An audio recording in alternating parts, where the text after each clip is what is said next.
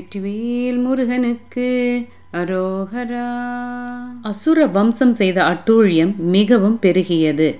தேவர்கள் சிவபெருமானிடம் ஐயனே முருகப்பெருமான் தங்களுக்கு பாலனாகவும் வெளியே வந்தால் சுப்பிரமணியராய் விஸ்வரூபம் எடுக்கும் அபார சக்தி கொண்டவராகவும் திகழ்கிறார்.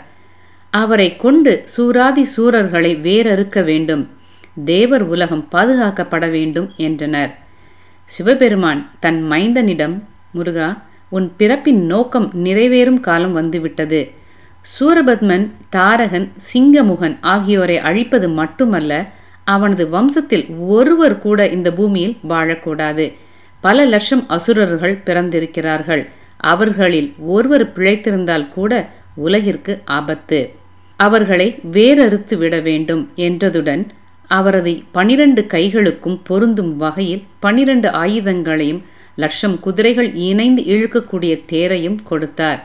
பார்வதி தேவி தன் மகனை தழுவி பாலகனே நீ பகைவர்களை அழித்து வெற்றி வேலனாக திரும்பி வா என ஆசி அளித்தாள். முருகனின் மாமா விஷ்ணு சிவனால் வழங்கப்பட்ட தேர்களின் குதிரைகளை ஓட்ட சாரதியாக வாயு தேவனை நியமித்தார். பிரம்ம ரிஷி வசிஷ்டரும் தேவரிஷி நாரதரும் முருகனை மந்திரங்கள் சொல்லி ஆசிர்வதித்தனர். தேவ தச்சனான துவஷ்டா முருகனின் படைத்தளபதி வீரபாகு உள்ளிட்ட மற்ற சேனாதிபதிகளுக்கு தேர்களை வழங்கினார். அவற்றை சிங்கங்கள் யானைகள் இழுத்துச் சென்றன. வெற்றிவேல் வீரவேல் என்ற கோஷம் எங்கும் முழங்க புழுதியை கிளப்பிக் கொண்டு படைகள் கிளம்பின. சூரர்கள் ஆட்சி செய்யும் மாயாபுரி பட்டணத்தை அடையும் முன்பாக ஒரு பெரிய மலையை படைகள் அடைந்தன. அப்போது நாரதர் முருகனிடம் சுப்பிரமணியா இதை மலை என கருதாதே. அகத்தியரிடம் ஒரு காலத்தில் ஒரு அசுரன் சேஷ்டை செய்தான். அதனால் கோபம் அடைந்த அகத்தியர் அவனை மலையாக போகும்படி சாபமிட்டார். இதற்கு பிரபஞ்ச மலை என்று பெயர். இது ஒரு மாய மலை. முனிவர்கள் மறையவர்களை தன்னுள் மாயத்தால் வரவேற்று கொல்லும். இதன் பக்கத்தில் உள்ள மாயாபுரியில் தாரகாசுரன் எனும் சூரனின் தம்பி யானை முகத்தான் ஆட்சி புரிகிறான். இவன் திருமாலுடன் போர் செய்யும் போது அவர் ஏவிய சக்கராயுதத்தை ஆபரணமாக தரித்து கொண்டான். இவனை அழித்தால் சூரபத்மனை அழிப்பது எளிதாகும் என்றார். இதை கேட்டதும் முருகப்பெருமான் வீரபாகுவை அழைத்தார். வீரபாகு நான் யாரையும் அழிக்க வேண்டும் என்று நினைப்பவன் அல்ல. என்னை தனிப்பட்ட முறையில் திட்டுபவர்களை கூட பொறுத்துக்கொள்வேன் ஆனால் என் அடியார்களுக்கு ஒரு துன்பம் என்றால் அதை பொறுத்து கொள்ள மாட்டேன். பத்மாசுரனின் சகோதரர்கள் அதைத்தான் செய்கிறார்கள். எனவே அவர்களை அழிக்க வேண்டிய கட்டாயத்துக்கு தள்ளப்பட்டுள்ளேன். முதலில் இந்த தாரகாசுரனை ஒழிக்க வேண்டும். யானை முகம் கொண்ட அவனையும் அவனது படையையும் சாதாரணமாக எடை போட்டு விடாதே. எப்போதுமே எதிரிகள் நம்மை விட வலிமை வாய்ந்தவர்கள் என்பதை யாரொருவன் அலட்சியம் செய்கிறானோ அவனை வெற்றி தேவி நெருங்க மாட்டாள். இதை நீ மட்டுமல்ல இந்த உலகத்தில் உள்ள ஒவ்வொருவரும் நினைவில் வைத்து கொள்ள வேண்டும். நீ உடனே தாரகனின் கோட்டைக்குள் செல். நமது படைத்தலைவர்கள் ஐம்பத்து நான்கு பேரை உடன் அழைத்துச் செல். அவர்களது தலைமையில் நம்மோடு வந்த படையில் பாதி பேரை அணிவகுக்கச் செய். ஒட்டுமொத்த தலைமை பொறுப்பு உன்னை சேரும். துணைப்படை தலைவராக தம்பி வீரகேசரியை நியமித்துவிடு. நான் பின்னாலேயே கிளம்பி வருகிறேன் என்றார். வீரபகு படைகளை கனப்பொழுதில் ஆயுத்தப்படுத்தி தாரகனின் கோட்டை நோக்கி புறப்பட்டான். இந்நேரத்தில் அசுரர்கள் வாழ்ந்த மகேந்திரபுரி பட்டினத்தில் அபசகுனங்கள் தோன்றின. கழுதைகள் கத்துவது போல மேக கூட்டங்கள் சப்தம் எழுப்பின. நரிகள் காரணமின்றி ஊழையிட்டன. மேகம் சூழ்ந்ததால் சூரியனை காணவில்லை. அதிகாலை வேளையில் சூரியன் உதிக்காத நாள் ஒரு நாட்டுக்கு நல்லதை செய்யாது. மக்கள் துன்பப்படுவர். கடும் மழை காலத்தில் கூட சூரிய ஒளி அதிகாலை பொழுதில் தெரியாவிட்டால் ஆபத்து விளையும். நீர்நிலையில் வானவில் தெரிந்தது இவையெல்லாம் தங்கள் நாட்டுக்கு அழிவை கொண்டு வரப்போகிறது என்பதை உணர்ந்தன அசுரர்கள். ஆனாலும் அவர்கள் அதை பொருட்படுத்தவில்லை. வீரபாகுவின் படைகள் கோட்டைக்குள் சென்று விட்டன தடுத்த வாயிற் காவலர்களை தவிடு பொடியாக்கிவிட்டன வீரபாகுவின் படைகள். கோட்டைக்குள் முருகனின் படை நுழைந்து விட்டது என்ற தகவல் தாரகனுக்கு பறந்தது. உடனடியாக அவன் போர் முரசறைந்தான். கையில் பல்வேறு ஆயுதங்களை சுமந்து கொண்டு தாரகனின் படைகள் தேவ படைகளுடன் மோதின. இரு தரப்பிலும் பயங்கர சேதம். இரு தரப்புமே சமநிலையில்தான் போரிட்டன. வீரபாகுவை ஒழித்து கட்ட தாரகனின் நேரில் போர்க்களத்துக்கு வந்து விட்டான் அவனை துணை தளபதி வீரகேசரி எதிர்த்தான். இருவரும் அம்புமழை பொழிந்தனர். தாரகன் விடுத்த அம்புகளை வீரகேசரி தன் அம்புகளால் அடித்து நொறுக்க பதிலுக்கு வீரகேசரி விடுத்த அம்புகளை தாரகன் தன் கதாயுதத்தால் அடித்து நொறுக்கிவிட்டான் ஒரு கட்டத்தில் வீரகேசரி மீது அதிபயங்கர அம்புகளை ஏவினான். அவற்றை தடுக்க முடியாத கேசரி மயக்கமடைந்து கீழே விழுந்தான். நிலைமையை புரிந்து கொண்ட வீரபாகு தாரகனின் முன்னால் வந்தான். தாரகா மரியாதையாக சரணடைந்து விடு. என் கண்ணில் பட்ட எதிரிகள் உயிர் வாழ்ந்ததாக சரித்திரமில்லை. என் காலில் விழு என எச்சரித்தான். எதற்கும் கலங்காத தாரகன் தன் தும்பிக்கையாலேயே அத்தனையையும் நொறுக்கிவிட்டான்.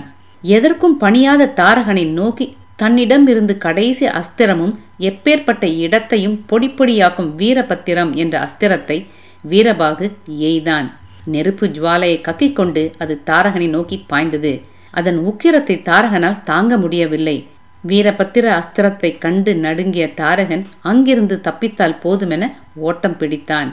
கிரபஞ்ச மலைக்குள் புகுந்து தன் வடிவத்தை சுருக்கிக் கொண்டு ஒரு குகையில் ஒளிந்திருந்தான். தேவ படைகள் ஆரவாரம் செய்தன. இருப்பினும் அவனை கொன்றாக வேண்டும் என்ற முருகனின் கட்டளை வீரபாகுவை உந்தி தள்ளவே வீரபாகுவும் கிரவஞ்ச மலைக்குள் நுழைந்தான். உள்ளே சென்றானோ இல்லையோ? பொறியில் சிக்கிய எலி போல மாட்டிக்கொண்டான். இவனுடைய வருகைக்காகவே காத்திருந்த கிரவஞ்சமலை தன் வாசலை மூடிக்கொண்டது. அது தாரகனின் கட்டளைக்கு கட்டுப்பட்டு அவ்வாறு நடந்து கொண்டது. ஒரே இருள். கண் தெரியாமல் திண்டாடினான் வீரபாகு. அங்கிருந்து வெளியே செல்லவும் முடியவில்லை. முருகா உமாதேவியின் புத்திரனே இது என்ன சோதனை? என்ன செய்வது என புரியவில்லையே என முருகனை தியானித்தான். உள்ளே சென்ற வீரபாகு வெளியே வராதது கண்டு தேவ படைகள் வெளியே வருந்தி நின்றனர். உடனே வீரகேசரியும் லட்சம் பூத கணங்களும் குகைக்குள் புகுந்து வீரபாகுவை மீட்கச் சென்றனர். படைகள் தன் அருகே வந்ததும் கிரவுஞ்சமலை தன் வாசலை மிக பெரிய அளவில் திறந்தது. அவர்கள் காற்றினும் வேகமாக உள்ளே புகுந்தனர். அவ்வளவுதான். லட்சம் பேரையும் உள்ளடக்கி வாயை மூடிவிட்டது. எங்கும் இருள். படைகள் திணறின. இதுதான் சமயம் என வெளியே நின்ற தேவ படைகளை அசுரர்கள் துவம்சம் செய்தனர். அவர்கள் அலறி அடித்துக்கொண்டு ஓடினர். தாரகன் வேறொரு வாசல் வழியாக வெளியேறிவிட்டான். அட்டகாசமாக சிரித்தான். அந்த சமயத்தில் நாரதர் இதையெல்லாம் பார்த்து கொண்டிருந்தார். சிதறி ஓடிய படையை கண்டார். உடனடியாக முருகப்பெருமானை தஞ்சமடைந்தார். முருகா நீ இருந்தும் இப்படி நடக்கலாமா? தாரகன் உன் தம்பி வீரபாகு வீரகேசரி ஆகியோரை கிரவஞ்சனிடம் ஒப்படைத்து விட்டான். இப்போது அவர்கள் உயிரோடு இருக்கிறார்களா இல்லையா என்பதை தெரியவில்லை. இன்னும் நீ அமைதியாய் இருந்தால் தேவர்களின் இனமே அழிந்தாலும் ஆச்சரியப்படுவதற்கு இல்லை. உன்னையே எந்நாளும் வணங்கும் உன் தொண்டர்களை கைவிடலாமா? என்றார். முருகன் ஆவேசப்பட்டார். வாயுவை அழைத்தார். வாயு பகவானே நீர் உடனடியாக தேரில் குதிரைகளை பூட்டு தேர் கிரவஞ்சமலைக்கு செல்லட்டும் என்றார். நாரதர் மகிழ்ந்தார். கிரவஞ்சமலை அடிவாரத்தில் அசுர படைகள் ஆர்ப்பரித்துக் கொண்டிருந்தன. ஒளிந்திருந்த தேவர் படை முருகனின் தேரை கண்டதும் ஆரவாரம் செய்து வெளிப்பட்டனர். அவர்கள் மனதில் நம்பிக்கை பிறந்தது. தாரகன் ஒளிந்தான் என கூச்சலிட்டனர். தேவர்கள் திடீரென வெளிப்பட்டதையும் சூரியனையும் மிஞ்சும் ஒளியையும் இதுவரை கண்டிராத சுந்தர வதனமும் கொண்ட இளைஞன் ஒருவன் தேரில் ஒய்யாரமாக அமர்ந்திருப்பதை தாரகனும் கவனித்தான். அந்த இளைஞனை பார்த்ததும் அவன் மனதில் தானாகவே ஒரு மரியாதை பிறந்தது. ஏனோ அவன் அருகில் சென்று அவனை பார்க்க வேண்டும் என தோன்றியது. அவன் தன் தூதனை அழைத்தான். தூதனே அந்த தேரில் நிற்கும் இளைஞன் இவ்வளவு தேஜசுடன் திகழ்கிறானே இது போன்ற அழகுள்ளவனை நான் இதற்கு முன்பு பார்த்ததில்லையே. சிவபெருமானின் நெற்றியிலிருந்து கிளம்பும் தீப்பொறிகளை விட அதிக பிரகாசமாக இவன் முகம் விளங்குகிறதே. இவனை பார்த்தால் கையெடுத்து வணங்க வேண்டும் போல் இருக்கிறதே. அழகில் மன்மதன் கூட இவன் அருகில் நிற்க முடியாது போல் தோன்றுகிறதே என்றான். தூதன் அவனிடம் எங்கள் மாமன்னரே தாங்கள் சொல்வது அனைத்தும் நிஜமே. இவ்வுலகில் இவரை யாரோ என நினைத்து விடாதீர்கள். ஆலகால விஷத்தை உண்டவரும் யாராலும் அணுக முடியாதவரும் மன்மதனை எரித்தவரும் யமனையே உதைத்தவருமான பரமேஸ்வரனின் இளைய புத்திரன். அவரது நெற்றி கண்ணிலிருந்து அவதாரம் செய்தவன். அவனை வடிவேலன் என்றும் முருகன் என்றும் குமரன் என்றும் கந்தன் என்றும் கடம்பன் என்றும் கார்த்திகேயன் என்றும் இன்னும் பல திருநாமங்களாலும் புகழ்வர் அவனது பக்தர்கள். இவனை எதிர்க்க இவரது தந்தை பரமேஸ்வரனால் கூட முடியாது என்றான். உடனே தனது தேரை முருகனின் தேர் அருகில் கொண்டு நிறுத்தும்படி சாரதிக்கு உத்தரவிட்டான் தாரகன். முருகனை கண்கொட்டாமல் பார்த்தான். ஆறு முகங்கள் பன்னிரண்டு கரங்கள் அனைத்திலும் ஒளிரும் ஆயுதங்கள் கமலம் போல் முகம் இத்தனையும் தாரகனை கவர்ந்தன. மெய் மறந்து அப்படியே நின்றான். தானம் தவமெல்லாம் செய்தும் கடவுள் சிலர் பக்கம் வருவதே இல்லை. ஆனால் முருகனோ தன் தேரை தாரகன் தேரின் அருகில் செலுத்தச் சொன்னான். முனிவர்கள் கூட பல்லாயிரம் ஆண்டுகள் தவம் செய்தால்தான் கடவுள் காட்சி கொடுப்பாராம். ஆனால் ஒரு அசுரன் முன்னால் அவன் கூப்பிடாமலே வந்து நின்றார் கந்தபெருமான். தன்னை எதிர்க்கப் போகிறான் என தெரிந்தும் அவன் அருகில் நின்றார். நல்லவர்களை ஆட்கொள்வது இறைவனுக்கு எளிது. அசுர குணங்கள் கொண்டவர்களைத்தான் திருத்தி ஆட்கொள்ள வேண்டியிருக்கிறது. வடிவேலனை பார்த்து அதிசயத்து மெய்மறந்த தாரகன் அவரிடம் பேசினான். முருகா உன்னை பெற்றதால் அந்த பரமசிவனார் பாக்கியசாலி ஆகிறார். அன்பனே எங்கள் அசுர வம்சத்திற்கும் தேவ வம்சத்திற்கும் காலம் காலமாக தீரா பகை இருந்து வருகிறது. அதை நான் தீர்த்து கொண்டிருக்கிறேன். உன் தந்தை பரமேஸ்வரனே எனக்கும் என் சகோதரர்களுக்கும் சகல சக்தியையும் அருளியிருக்கிறார். அவ்வகையில் உன்னையும் அவரைப் போலவே வழிபட காத்திருக்கிறேன். அதனால் எங்கள் விஷயத்தில் நீ தலையிடாதே என்றான் பணிவான வார்த்தைகளால். வடிவேலன் இடி இடியென சிரித்தான். தாரகா நன்றாக இருக்கிறது உன் பேச்சு. உலகத்தை சிருஷ்டிக்கும் பரமசிவனாரின் கருணையே உன்னை அழிக்க வேண்டும் என்பதுதான். ஏனெனில் பரமசிவனார் உனக்கு வரம் அளிக்கும் போது என்ன சொன்னாரோ அதை மீறிவிட்டாய். இறைவன் வரம் தருவது உலகத்திற்கு நன்மை செய்வதற்காக. நீயோ உலகத்தையே அழித்து கொண்டிருக்கிறாய். பிற உயிர்களை துன்புறுத்துகிறாய். பிறரை மதிக்காதவனுக்கும் கொடுமைப்படுத்துபவனுக்கும் இறைவன் கொடுத்த வரங்கள் பலிப்பதில்லை. சிவனார் இட்ட கட்டளைப்படி உன்னை ஒழிக்கவே வந்திருக்கிறேன். உன் மரண ஓலையை பிடி என்றார் கம்பீரமான குரலில். அவ்வளவுதான். தாரகனுக்கு பொறுமை போய் அசுரகுணம் தலைக்கேறிவிட்டது. சிறுவனே இங்கே நின்று என்ன உளறி கொண்டிருக்கிறாய்? நான் விஷ்ணுவையும் பிரம்மனையும் இந்திரனையும் வென்றவன். விஷ்ணு அவனது சக்கரத்தை என் மீது ஏவிய போது அது என் நெஞ்சில் பட்டு பதக்கமாக ஒட்டி கொண்டிருப்பதைப் பார். அத்தகைய தைரியம் படைத்த என்னை ஒழித்து விடுவேன் என சாதாரணமாக சொல்கிறாயா? என் முன் நிற்கும் தகுதி கூட உனக்கு இல்லை. ஓடிவிடு. போய் தாய் தந்தையிடம் சுகமாக இரு என்றான் ஆணவத்துடன். கர்ப்பம் பிடித்தவனே தன் சுயபலத்தை தம்பட்டம் அடிப்பவன் வீரனே அல்ல.